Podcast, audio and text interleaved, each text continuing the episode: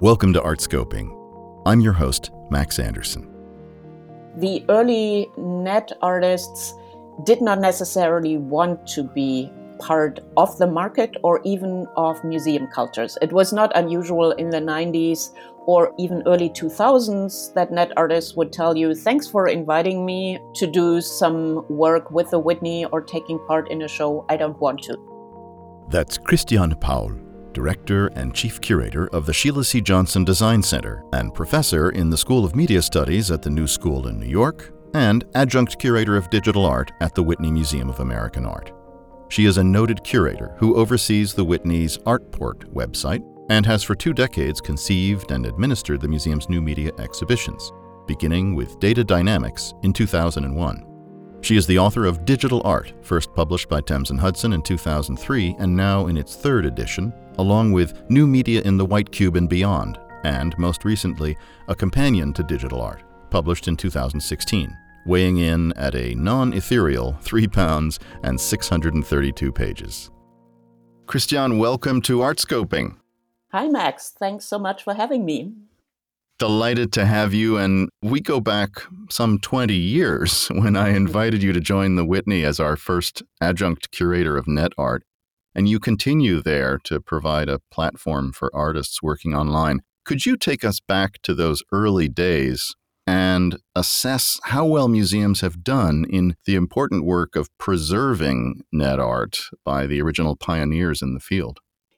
Yeah, first of all, thanks so much for uh, the opportunity to create Artport and work with it. So I think we have made amazing progress in preservation. By now, museums or the art field in general really has conservation best practices in place and strategies. But that being said, there still is a lot of work to be done when it comes to the preservation of the early works. It took a while. So by now we're in good shape, but that definitely wasn't the case in the 90s. So I also have to mention that nonprofits and smaller organizations are ahead of museums. Rhizome would be a good example. They mm-hmm. recently did, with funding from the Toma Foundation, the Net Art Anthology, where they preserved 100 net art works and really went into creating context for them. And it also culminated in an exhibition. Compare that to the Guggenheim's Brandon by Shu Lea Cheang, which was originally mm-hmm. created in 1998, also a really groundbreaking piece. And I'm not sure when exactly it stopped functioning, but it's been a while. Yeah. And the conservation of that work was completed in 2017. So that took a long, long time when it comes to the Whitney, we did an initiative in 2013 conserving Douglas Davis, the world's first collaborative sentence. And it was mm-hmm. a super interesting case study because we decided to ultimately create two versions of the piece a historical yeah. one and a contemporary one. And David Ross had brought that into the Whitney, had he not? Yeah, it was a gift that came to the Whitney in 1995, I believe. The piece itself was done in 1994. And I was right. really excited about it when I arrived at the Whitney and I started researching and asking around. And I was told by the registrar's office, yeah, we have a floppy disk. And I was really confused about floppy disk. I thought this was a piece of net art and it, the museum system just wasn't set up for that. Right. In 98, when I started as director, our web presence was on a bulletin board service with about 2,000 members called Echo.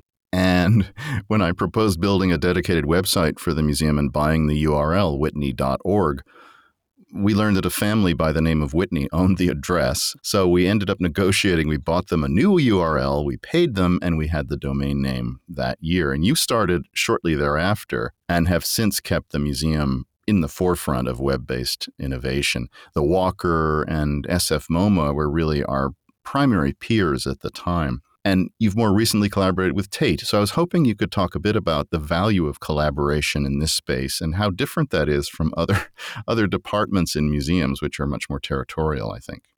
Yeah, I think collaboration in this particular space is really invaluable.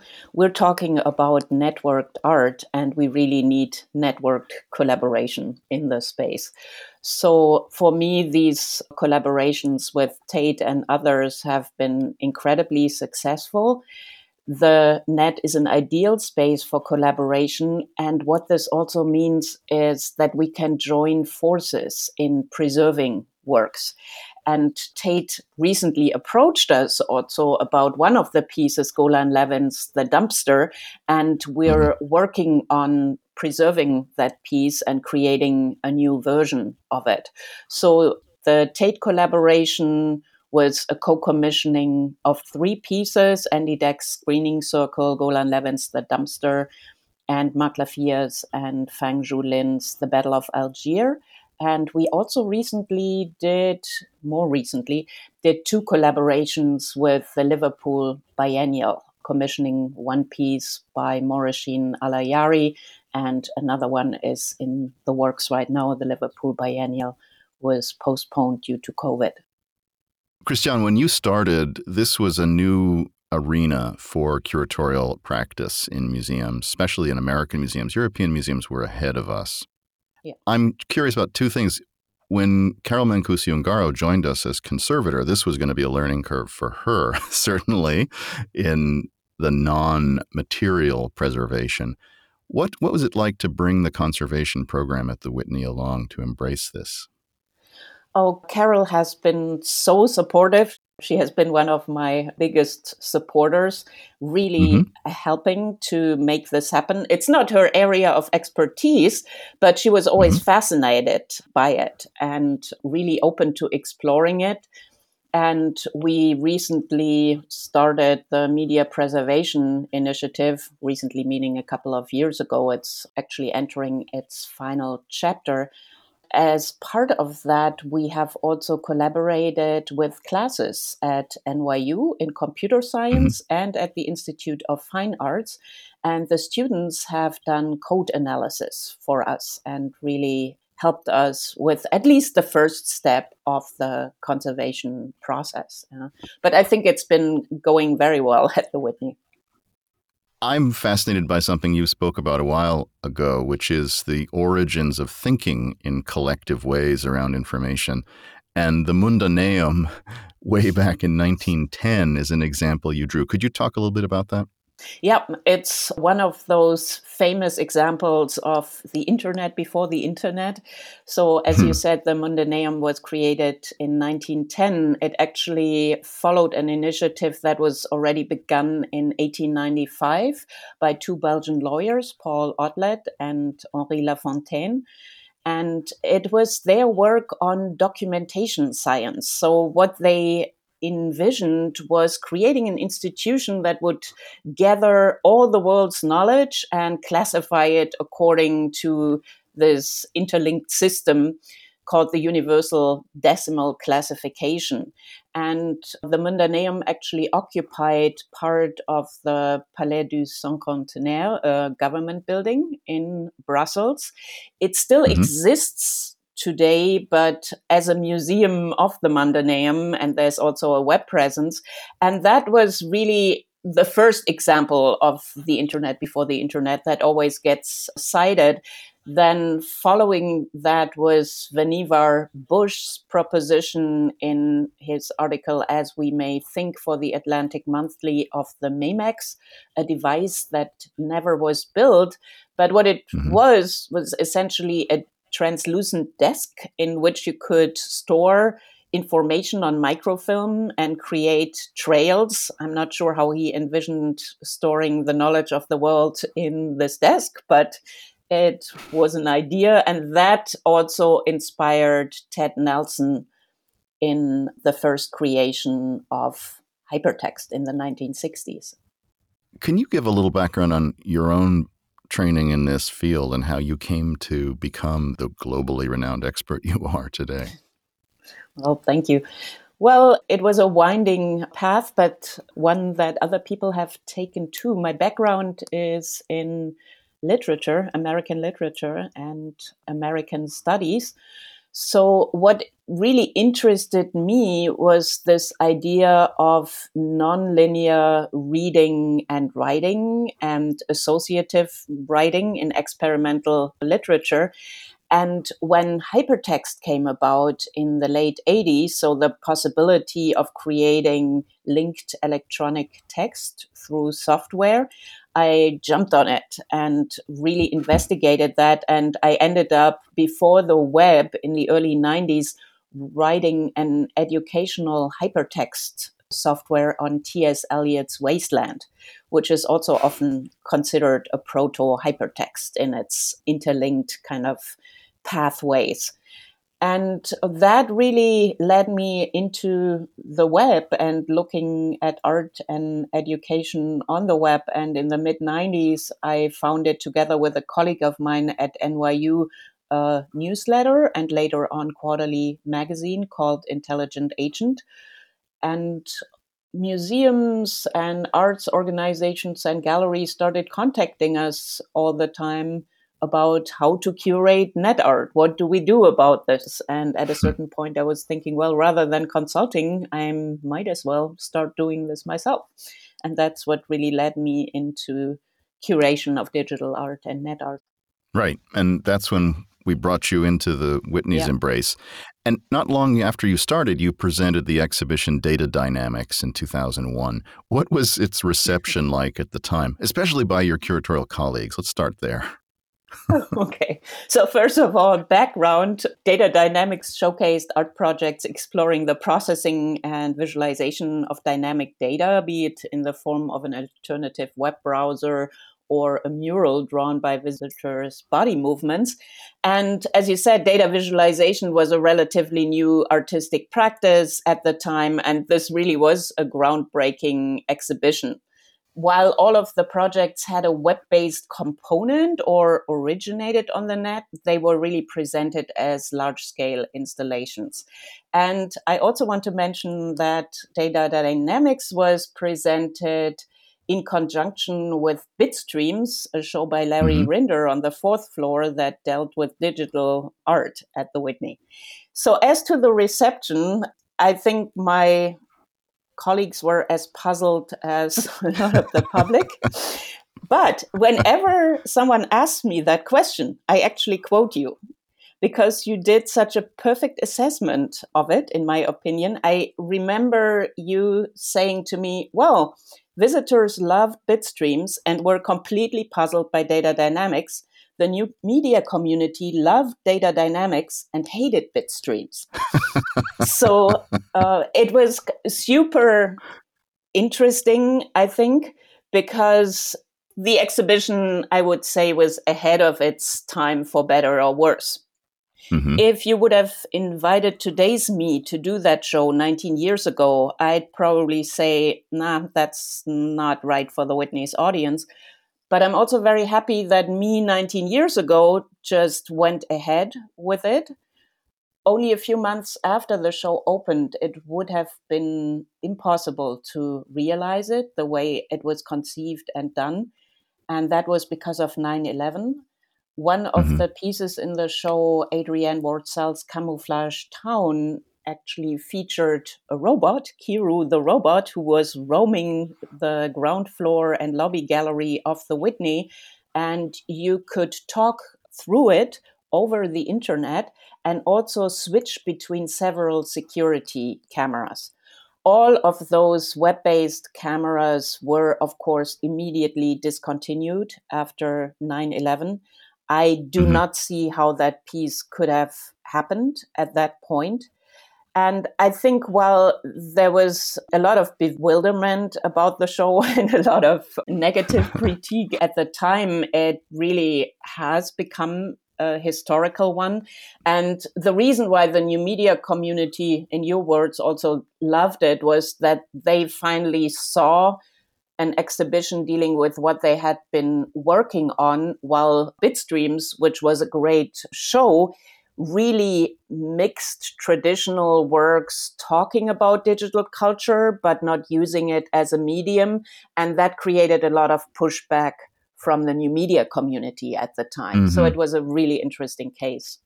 And you've been so helpful in bringing along newbies to this space. Last year, you spoke at Tate about the history of net art, and it's online, and we'll link to it on this podcast so listeners can go there and really figure out what we're discussing in depth because you show some images and you really walk us through the history.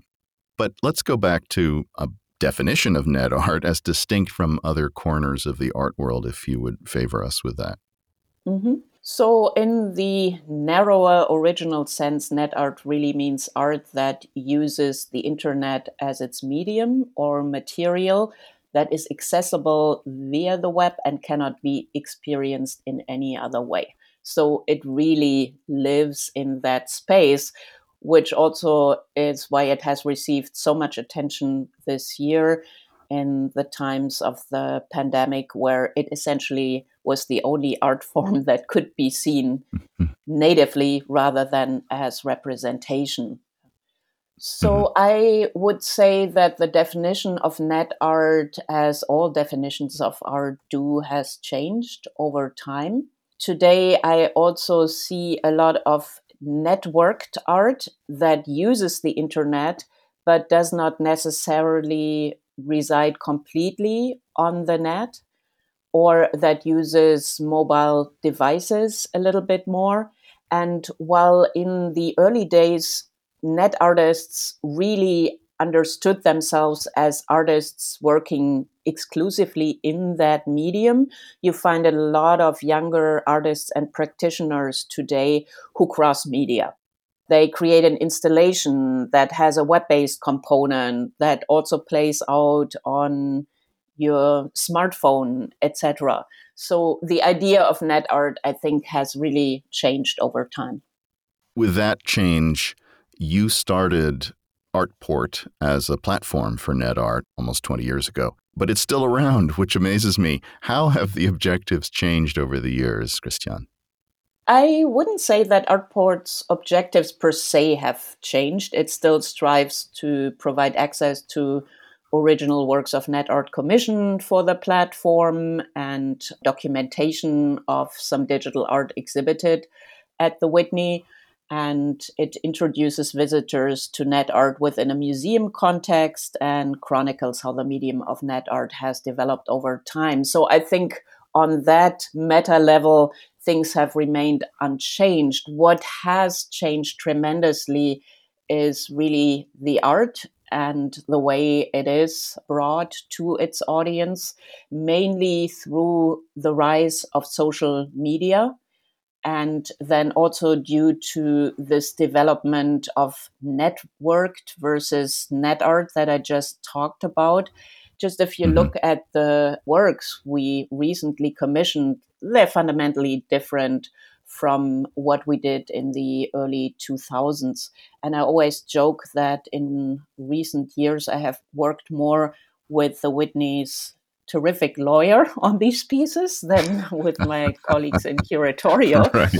Because um, we featured such works as Riccardo Uncut by Eva and Franco Mattes. And what the artists did here was really put out a call for someone to sell the contents of their phone, only the images, that is, yeah, and then piecing those images together into the story of a life. And mm. Riccardo was the one whose phone was purchased in the end. And it is absolutely amazing to see that archive of a personal life over many, many years. Uh, so that is really a completely different way of presenting art or dealing with networked art. Museums have not always been receptive. At the Tate, you quoted Franz Thalmair's 2007 utterance It's easier to get an entire museum collection on the internet than to get a single exhibition of internet art in a museum space. Has that changed materially? Are there still holdouts among museums that are devoted to modern and contemporary art in this oh, space? Uh, yeah, Absolutely. That situation has not changed, and there are still holdouts, but the reasons for the difficulty may have changed. In the past, net art simply was too new an art form. It was very difficult to translate into museum space, and museums were very hesitant to do that. And I mean, you brought net art on board really in the 2000 Whitney Biennial. So there were a lot of difficulties when it came to supporting it, presenting it. I think today people are much more familiar with the concept of net art since the internet has become pervasive. But that also begs the question whether we still need to introduce audiences to net art in an environment that isn't the art form's native one. So I mm-hmm. see, first of all, less of an interest in doing shows of net art per se. But what really needs to happen still is integrating net art more into exhibitions at large. If you look at the percentage of net art that is being shown of collection exhibitions, thematic exhibitions, etc., I believe it's too low. It doesn't happen mm-hmm. often enough. Yeah, but it's true of so much of both the history of art and the art of our time that it isn't made for a museum, and yet people have adapted themselves. So yes. I think it's more a question of open mindedness. How do institutions differentiate between collecting and licensing net art? Well, traditionally, net art was commissioned and licensed by um, museums and institutions. So you already mentioned that there were programs at the Whitney, at the Walker, at SF MoMA. So all of us commissioned these works under non-exclusive licenses. And the reason mm-hmm. why I argued for that was really we don't have a framework for collecting, for preserving this type of art um, at the time there was the motto of distribute or die for net art so it made sense to do the commissioning under a non-exclusive license and let the artist retain copyright that changed a little bit over time. So in 2015, the Whitney made the decision to bring all of the Artport works as an umbrella collection into the museum's collection at large. It was mm-hmm. also to support the artists because they were kind of stepchildren of the institution. Mm-hmm. They didn't have collection artist status, etc. So we wanted them to have that, but we also thought that it would go against the medium to lock the work down by saying, oh, this is now owned by the Whitney only. So we basically played it both ways. You know? Kept mm-hmm. the licenses and also made the work part of the collection. Uh, right, other right. institutions have been a little bit more radical about that. SF MoMA really brought commissioned net artworks into the collection in a more traditional sense. So, either way, the art is accessible to the public, of course, but what changes is the back end and the rights to the work. Right.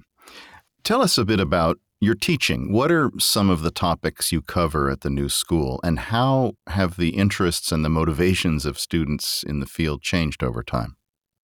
Yeah, I feel very privileged in that my curatorial practice can really feed my teaching. So at the new school, I've been teaching courses such as curating digital art, educating the next digital art curators, hopefully, or media art histories, or even more production courses like experimental narratives, where students explore nonlinear storytelling in the digital space. So for me, that's going back to my roots a little bit.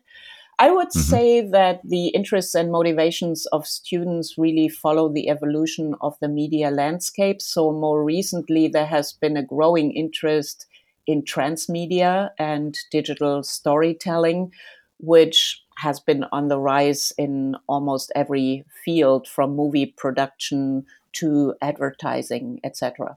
Mm-hmm.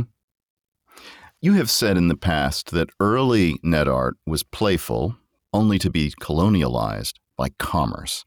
And commerce has certainly made itself at home in the visual arts in general. So, how do net artists in particular make room for creativity in this midst of a commercialized sea of the web?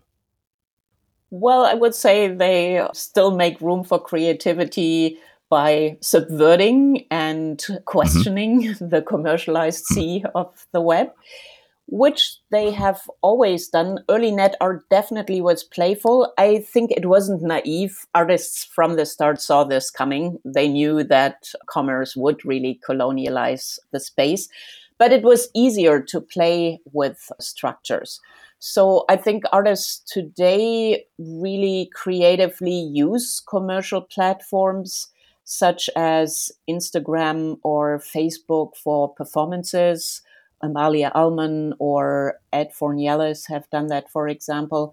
I think the tone of the net art created in these spaces has changed. While artists in the 90s were really playfully creating new browsers, etc., artists today are more aggressive ultimately in engaging with platforms such as Google or Facebook, with lawyers working mm-hmm. hand in hand with them. But those are platforms we all have access to. The art market is one which is a privileged preserve. How do net artists live apart from that or live in it? Yeah, they're living much more in it the early net artists did not necessarily want to be part of the market or even of museum cultures. It was not unusual in the 90s or even early 2000s that net artists would tell you, Thanks for inviting me to do some work with the Whitney or taking part in a show. I don't want to. I want to exist outside of that space. Right. I think over the years we have seen much more interest in playing within that field, you know, and having commercial success within it rather than operating on the fringes. I would say in the past five years, definitely, I have very often participated in panels at art fairs from the Armory show to the Chicago Expo in panels that were really devoted to how do we collect this type of work. You know? So mm-hmm. gallerists are now selling net art much, much more and at a higher price than mm-hmm. in the past. So the landscape has definitely changed. Christian, in your book, A Companion to Digital Art, you write about artworks that have the quality of being hyper real. You continue, that seems to be neither artificial nor an authentic representation. I'm wondering which artists are using augmented reality in effective ways. Yeah, augmented reality has been one of the forms of digital art that has been on the rise in recent years. And once again, during the pandemic, also another art form that was more easily accessible. And I think a lot more interesting work will happen in that specific space. So, the great advantage augmented reality has is that it can present alternate realities by annotating physical reality surrounding us. And there's also the accessibility factor in that it is art that you can view on your mobile device in public space.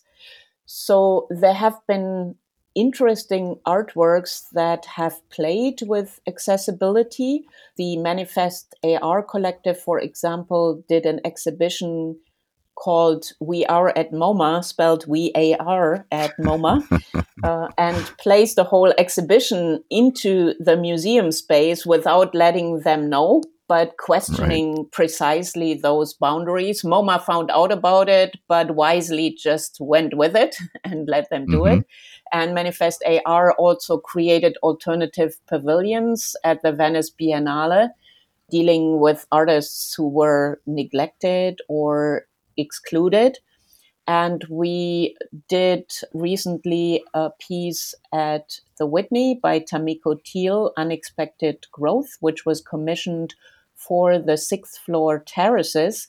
And I think it was very successful. What Tamiko envisioned was a stage of climate change where the Whitney's terraces are already underwater, and you see this beautiful coral reef that is made entirely out of plastic pollutants, you know, from plastic forks to flip flops, etc. So it's both beautiful and eerie and a warning. You know?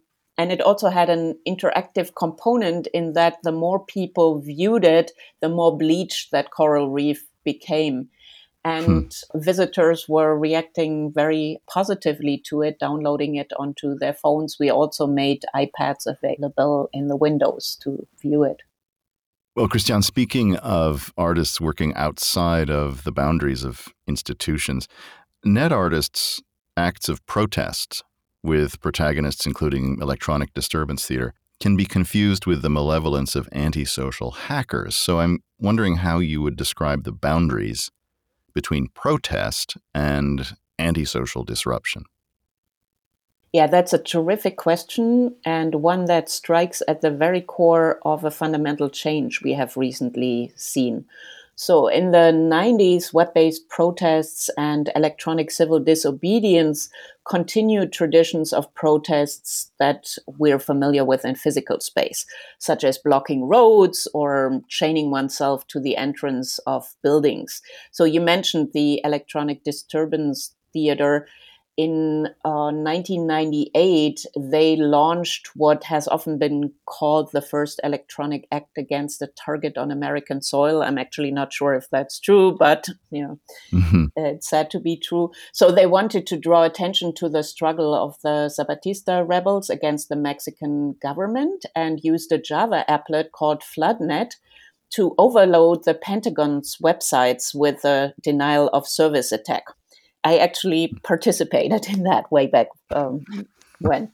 What the electronic disturbance hmm. theater didn't quite see coming was that the Pentagon would uh, launch its own defense, another Java applet. So it quickly became a battle between programmers. Um, and at that time, there was something very playful to this. But with increasing cyber warfare and the use of social media for antisocial disruption, this landscape has changed a lot. So, more recently, I've heard from so many artists who have said that the alt right and antisocial disruption on a large scale have mm-hmm. really mm-hmm. co opted their strategies and that they mm-hmm. have to completely change their practice and do not feel comfortable with that anymore. Mm-hmm. Protest now is becoming a little bit more earnest you know, in terms of yeah. activism because artists are very conscious of the whole sphere of fake news, etc. What the Yes Men used to do in really impersonating people and doing role play on the news, that is something that we so commonly see right now hmm. from all corners that it has become problematic. And we're at a threshold of a major change next month with the change in administration, and I hope with it a more open and tolerant worldview coming yes. out of the White House. Christiane, thank you so much for making time for this today, and I'm excited to point our listeners to the resources that you provide online and look forward to staying in touch. Thank you so much for the opportunity. We've been speaking today with Christiane Paul. Director and Chief Curator of the Sheila C. Johnson Design Center and Professor in the School of Media Studies at the New School in New York, and Adjunct Curator of Digital Art at the Whitney Museum of American Art. Until next time, this is Max Anderson of Artscoping. If you liked what you heard, leave a rating and review at Apple Podcasts, which helps other listeners find their way to us.